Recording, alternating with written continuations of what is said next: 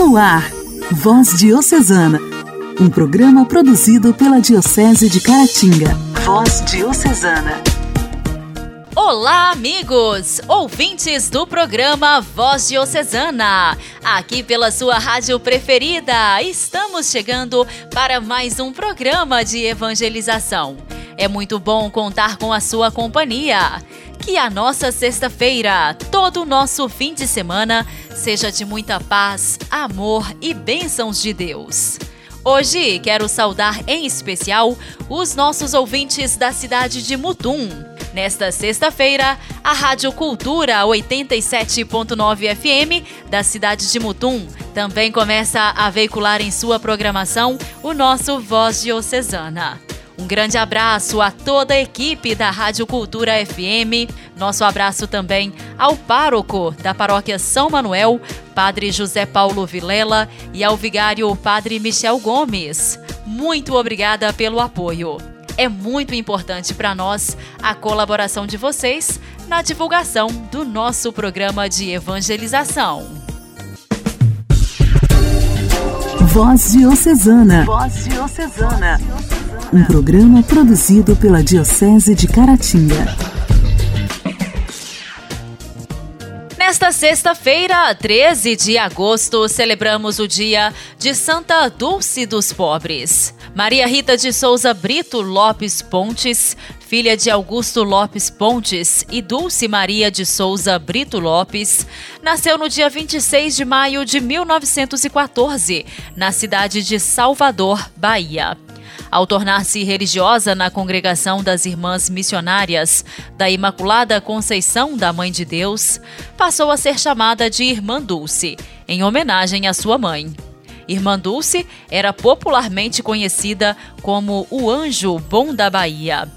Determinada e com uma fé inabalável, consagrou sua vida a Deus, servindo aos mais necessitados.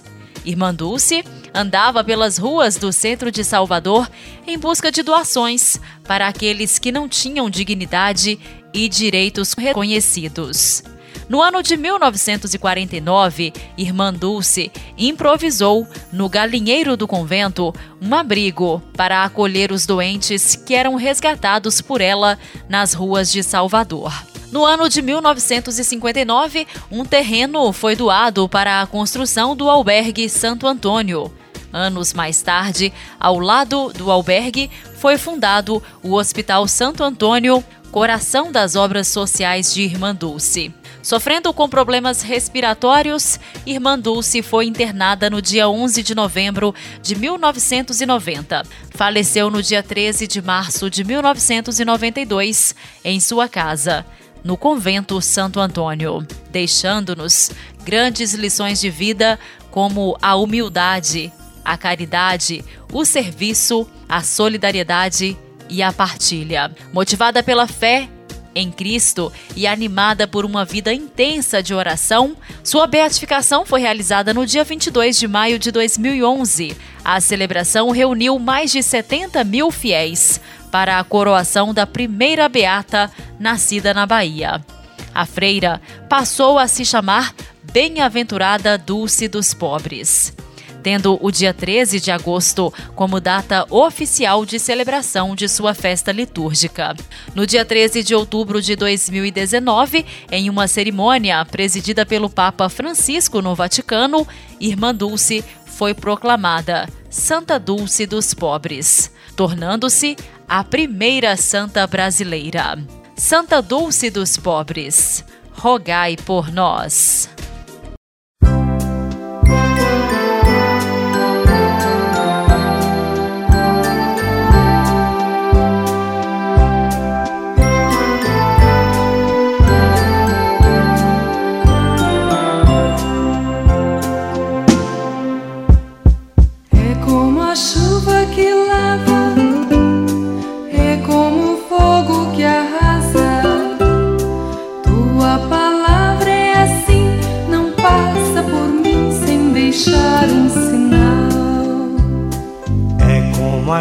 chuva que lava, é como fogo que arrasa.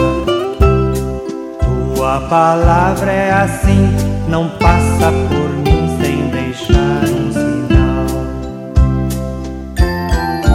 Tenho medo de não responder, de fingir que eu não escutei. Tenho medo de ouvir teu chamado virar pro outro lado e fingir que eu não sei. Tenho medo de ouvir teu chamado, virar pro outro lado e fingir que eu não sei.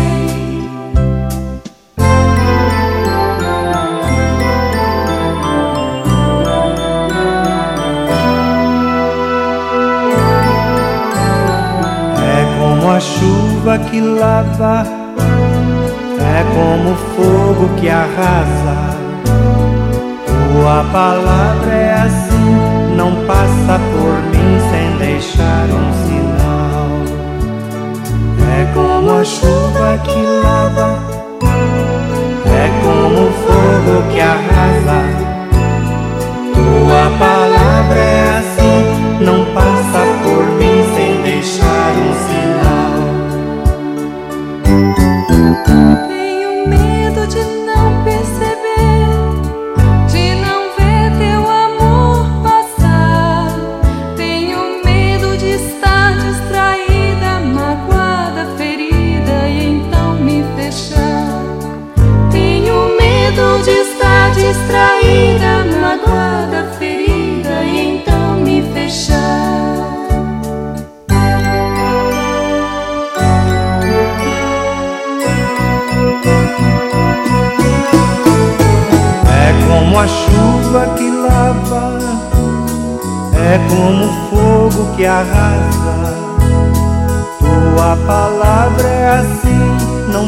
passa por mim sem deixar um sinal. É como a chuva que lava, é como o fogo que arrasa.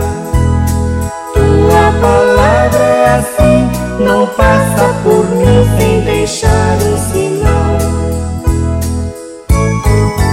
Tenho medo de estar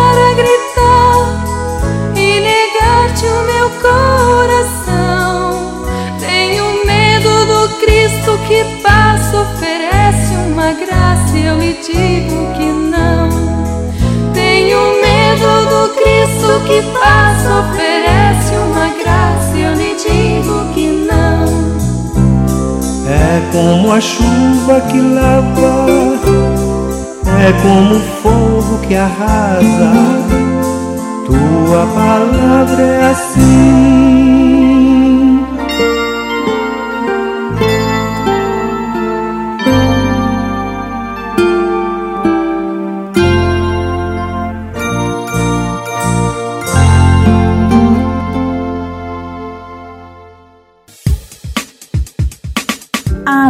Alegria do Evangelho. Evangelho. Oração, leitura e reflexão. Alegria do Evangelho. O Evangelho desta sexta-feira será proclamado e refletido por Padre Jamir Pedro Sobrinho, pároco da paróquia de Santa Margarida.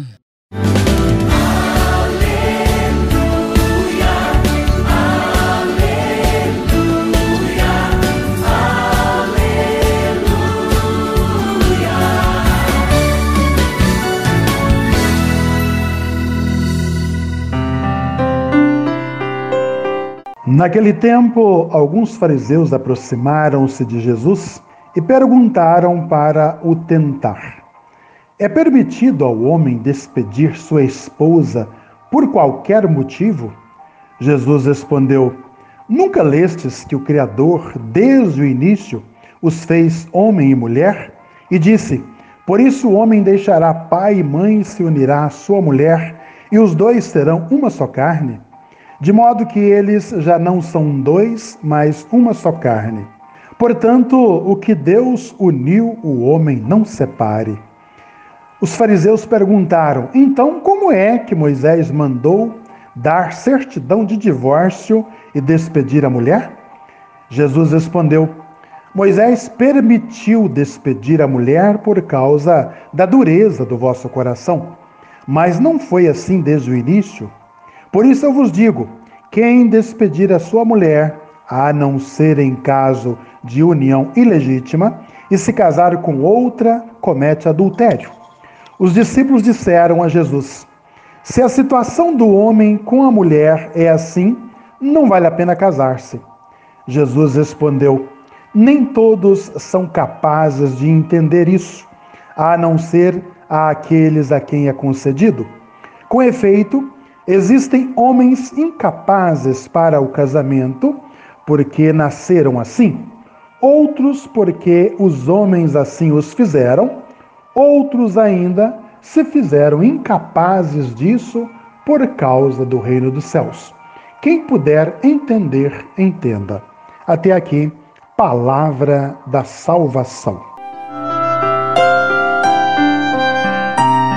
Meu irmão e minha irmã, neste dia 13 de agosto, já partindo para o encerramento da Semana Nacional da Família, celebramos hoje também a memória da santa brasileira Santa Dulce dos Pobres, que nasceu na cidade de Salvador em 1914 e lá faleceu em 1992. Religiosa de profunda caridade com os mais pobres, ajudou e criou várias instituições filantrópicas, tornando-se uma santa conhecida como o Anjo Bom da Bahia. Foi canonizada em 13 de outubro de 2019 pelo nosso querido Papa Francisco.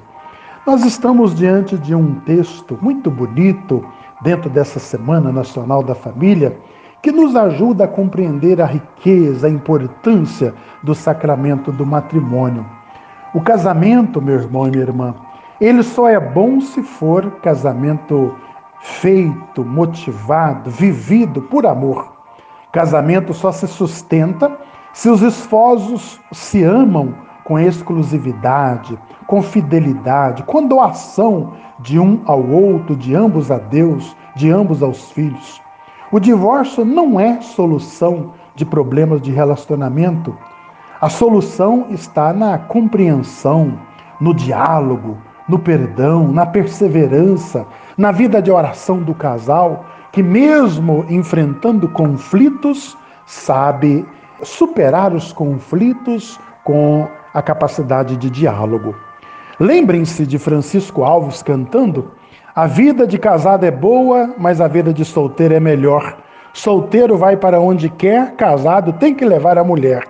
Ouvindo Jesus ensinar que o homem não deve separar o casal que Deus uniu, que quem desfaz o casamento legítimo para se casar com outro ou com outra comete adultério, os discípulos disseram então que é melhor não se casar. Não se trata de ficar solteiro ou de ficar casado para não se ter uma mulher é, e ficar com este medo. Uns não se casam por razões naturais, outros por cirurgia ou por violência, outros ainda não se casam por dedicação a uma causa muito maior. Solteiro ou casado, seja bem ajuizado. O mais importante é a gente entender tudo isso, né? Que o Senhor então abençoe a minha família, abençoe a sua família, abençoe todos os casais neste encerramento da Semana da Família e que a gente possa continuar acreditando na força do amor do sacramento do matrimônio. Deus abençoe a todos.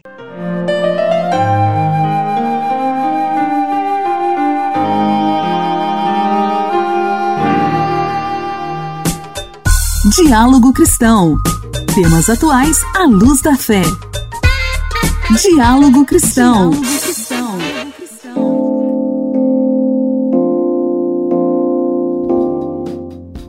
Em agosto de 2006 foi publicada a Lei Maria da Penha, considerada uma das legislações mais avançadas do mundo. Ela é um grande marco no enfrentamento à violência doméstica contra mulheres no Brasil. Mas só a lei não basta. 15 anos depois, os números de agressões a mulheres e de feminicídios nos mostram que é preciso mais. Neste mês, em que a lei completa 15 anos, a repórter Luciana Clara fala pra gente desta lei tão importante. Olá, Janaíne, olá, ouvintes do programa Voz Diocesana. Neste mês de agosto, a Lei Maria da Penha, a Lei 11.340 de 2006, completa 15 anos. Criada para enfrentar atos de violência física, sexual, psicológica, patrimonial ou moral contra a mulher, a norma é considerada uma das três leis mais avançadas do mundo pelo Fundo de Desenvolvimento das Nações Unidas para a Mulher, UNIFEM. Apesar disso, o combate à violência ainda exige esforços por parte do Estado. Em nota, a líder da bancada feminina, a senadora Simone Tebet, do MDB do Mato Grosso do Sul, ressaltou os avanços na legislação, especialmente a tipificação do crime de feminicídio. Até antes da promulgação da lei, crime de violência contra a mulher era considerado de menor potencial ofensivo. Foi só depois de 2006, após a sanção da Lei Maria da Penha, que a legislação passou a ser mais ostensiva. O nome homenageia Maria da Penha Maia Fernandes, que sofreu tentativa de feminicídio e ficou paraplégica. O agressor era o próprio marido, que por quase duas décadas respondeu em liberdade. Para a senadora Nilda Gondim, do MDB do Paraíba, a Lei Maria da Penha representa um marco histórico na legislação brasileira de proteção à mulher. Há 15 anos, portanto, nós estamos fazendo justiça às mulheres. Que a gente possa melhorar e aperfeiçoar cada vez mais essa lei, como estamos fazendo conquistando mais espaços, conquistando na justiça as maiores providências como instrumentos para que possamos nos defender, defender outras mulheres e provar que nós somos mulheres corajosas, determinadas e merecemos tratamento igualitário e sermos respeitadas. Fecha aspas. De acordo com o levantamento feito pelo Fórum Brasileiro de Segurança Pública, em parceria com o Instituto de Pesquisas Datafolha, uma em cada quatro mulheres brasileiras acima de 16 anos afirmam ter sofrido alguma forma de violência durante a pandemia de Covid-19, especificamente nos últimos 12 meses. O Instituto Data Senado faz, a cada dois anos, a pesquisa nacional sobre violência doméstica e familiar contra a mulher na última publicação em 2019, revelou-se que as agressões cometidas por ex-maridos ou ex-namorados aumentaram quase três vezes em oito anos. O próximo levantamento deve ser lançado no fim deste ano. A senadora Leila Barros afirma a violência doméstica é uma mancha que permanece envergonhando a sociedade brasileira, mesmo em pleno século XXI. A Lei Maria da Penha foi um importante marco na luta de nós, mulheres, por igualdade de direitos e por jogar luz à necessária assistência à vítima de violência.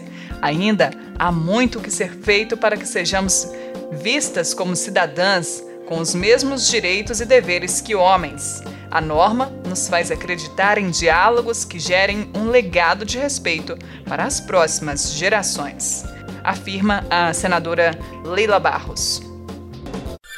Igreja, Igreja em Ação. Formação, CNBB, notícias, Vaticano, diocese, não paróquia, troco a minha Igreja fé. em Ação.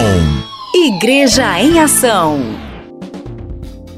Neste ano, dentro do mês vocacional, a segunda semana é dedicada à família, na qual a Igreja Católica no Brasil está realizando a Semana Nacional da Família, com a proposta de testemunhar a alegria do amor na família. A Semana Nacional da Família é um projeto consolidado que acontece no mês vocacional para lembrar que ser família é um chamado. A cada ano, a temática procura evidenciar aquilo que a igreja põe em relevo, encorajando as famílias a se aprofundarem as dimensões bíblica, doutrinal e social. Para falar para a gente sobre a segunda semana do mês vocacional, o nosso convidado de hoje no Igreja em Ação é o seminarista Geraldo Filho da Silva, da paróquia São Sebastião de Inhapim, que está cursando o primeiro ano de filosofia e faz parte do serviço vocacional da Diocese de Caratinga. Olá, querido ouvinte. Meu nome é Geraldo Filho, eu sou seminarista do Seminário Diocesano Nossa Senhora do Rosário, em Caratinga. Atualmente estou cursando o primeiro ano de Filosofia e faço parte do Serviço de Animação Vocacional, o SAVE, em nossa Diocese. Este mês é o mês vocacional e estamos celebrando, recordando, nesta segunda semana, a Semana Nacional da Família, onde toda a igreja no Brasil reza com o tema alegria do amor na família e como lema: dá e recebe e alegra a ti mesmo.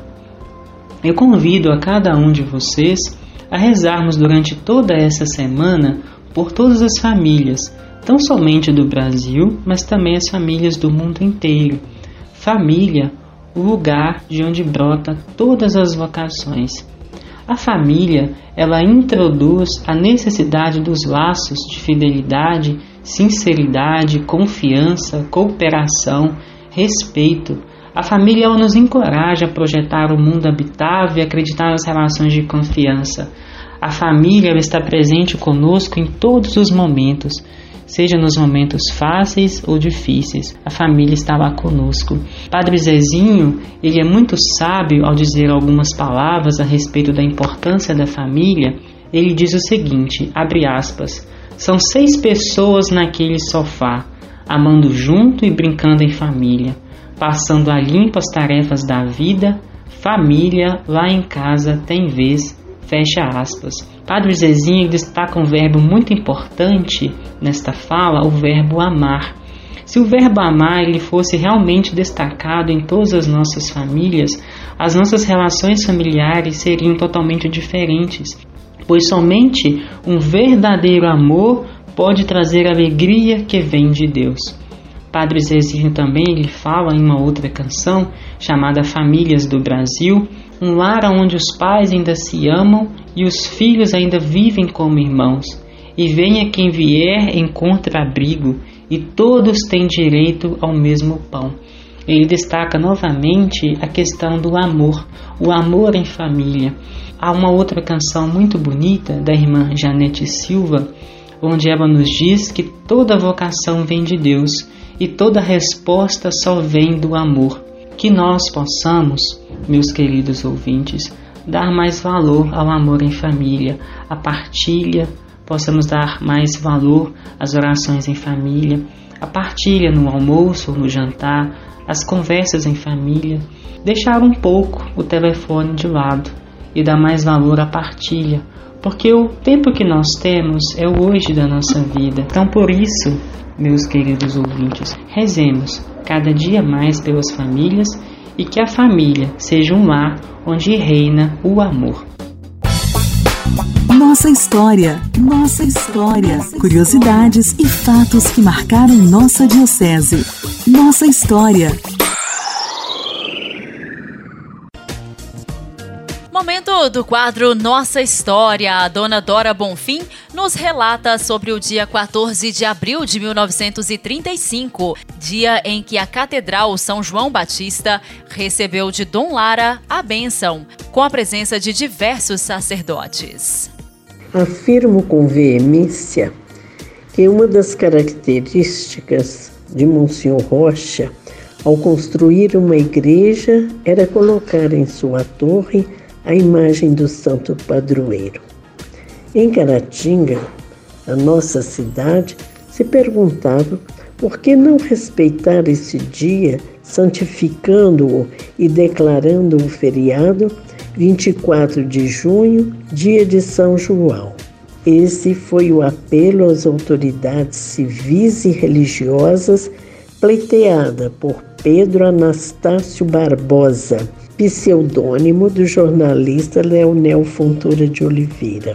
As festas continuavam e o mês de Maria era coroado de toda a pompa, tendo à frente a professora Dona Isabel Vieira e sempre com o mesmo objetivo, o término da nossa catedral. Através de Monsenhor Rocha, a catedral foi a sede das Santas Missões Libanesas pregadas pelo padre Vaquim e a mim da congregação de São João Maron, padre maronita, a convite dos libaneses residentes em nossa cidade. Em 14 de abril de 1935, domingo de Ramos, às 10 horas, teve início a bênção da Catedral Diocesana, com a presença de sacerdotes e as exigências do ritual, Dom Lara benzeu o suntuoso templo,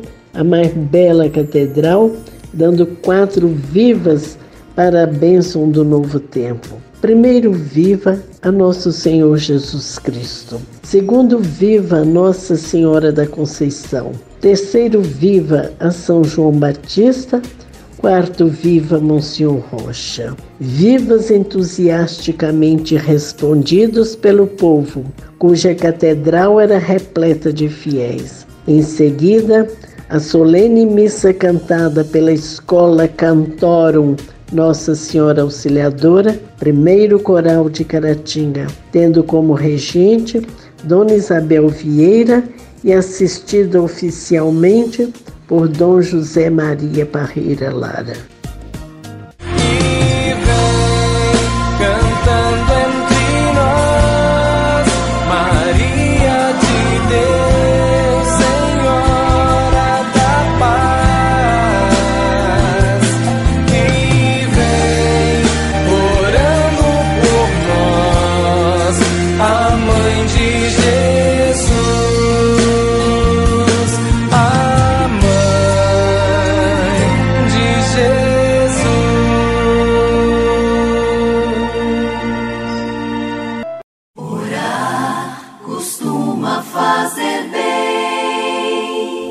Intimidade com Deus. Esse é o segredo. Intimidade com Deus. Com Joana da Cruz. Joana da Cruz. Orar costuma fazer bem. Graça e paz. Vamos conhecer um pouquinho da quaresma de São Miguel Arcanjo? São Francisco foi um santo que na sua vida mortal procurava nutrir muito sua alma para não esfriar o seu amor por Jesus um espírito de oração e de sacrifício muito grande. É São Boaventura que nos conta, nos escritos biográficos de São Francisco, que São Francisco tinha um vínculo de amor indissolúvel e unia-o aos anjos, cujo maravilhoso ardor o punha em êxtase diante de Deus e inflamava as almas dos eleitos por devoção aos anjos, celebrava uma quaresma de jejuns e oração durante os 40 dias que seguem a Assunção da Santíssima Virgem Maria. São Miguel, sobretudo, a quem cabe o papel de introduzir as almas no paraíso, era objetivo de uma devoção especial, em razão do desejo que tinha o santo de salvar todos os homens. Era do conhecimento de Francisco a autoridade e o auxílio que o arcanjo Miguel tem em exercício das almas, em salvá-las no último instante da vida e o poder de ir ao purgatório retirá-las de lá. Esse era o principal motivo pelo qual Francisco realizava sua quaresma, e isso nos é relatado na legenda terusiana, no número 93 de sua biografia, na qual o santo vai dizer no ano de 1224, ano em que recebeu os estigmas ao avistar um monte Alverne em visita ao eremitério. Para a honra de Deus, da bem-aventurada Virgem Maria e de São Miguel, príncipe dos anjos e das almas, quero fazer aqui uma quaresma e realizou sua primeira quaresma em honra de São Miguel Arcanjo. São Francisco de Assis, rogai por nós. São Miguel Arcanjo, defendei-nos no combate.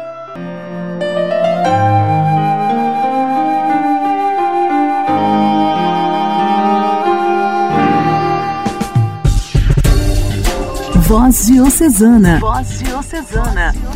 Um programa produzido pela Diocese de Caratinga. Caro ouvinte, seja conhecido pela sua gentileza, pelo cuidado e doçura que tem ao tocar corações, pela sua honestidade, pelo bom caráter que você possui, pela energia boa que você coloca no mundo e na vida das pessoas. É isso que sempre vai importar é isso que mais vai te representar. O programa de hoje está terminando. Um abraço especial para todos vocês. Bom fim de semana. Até segunda. Você ouviu Voz Diocesana, um programa da Diocese de Caratinga. Voz Diocesana.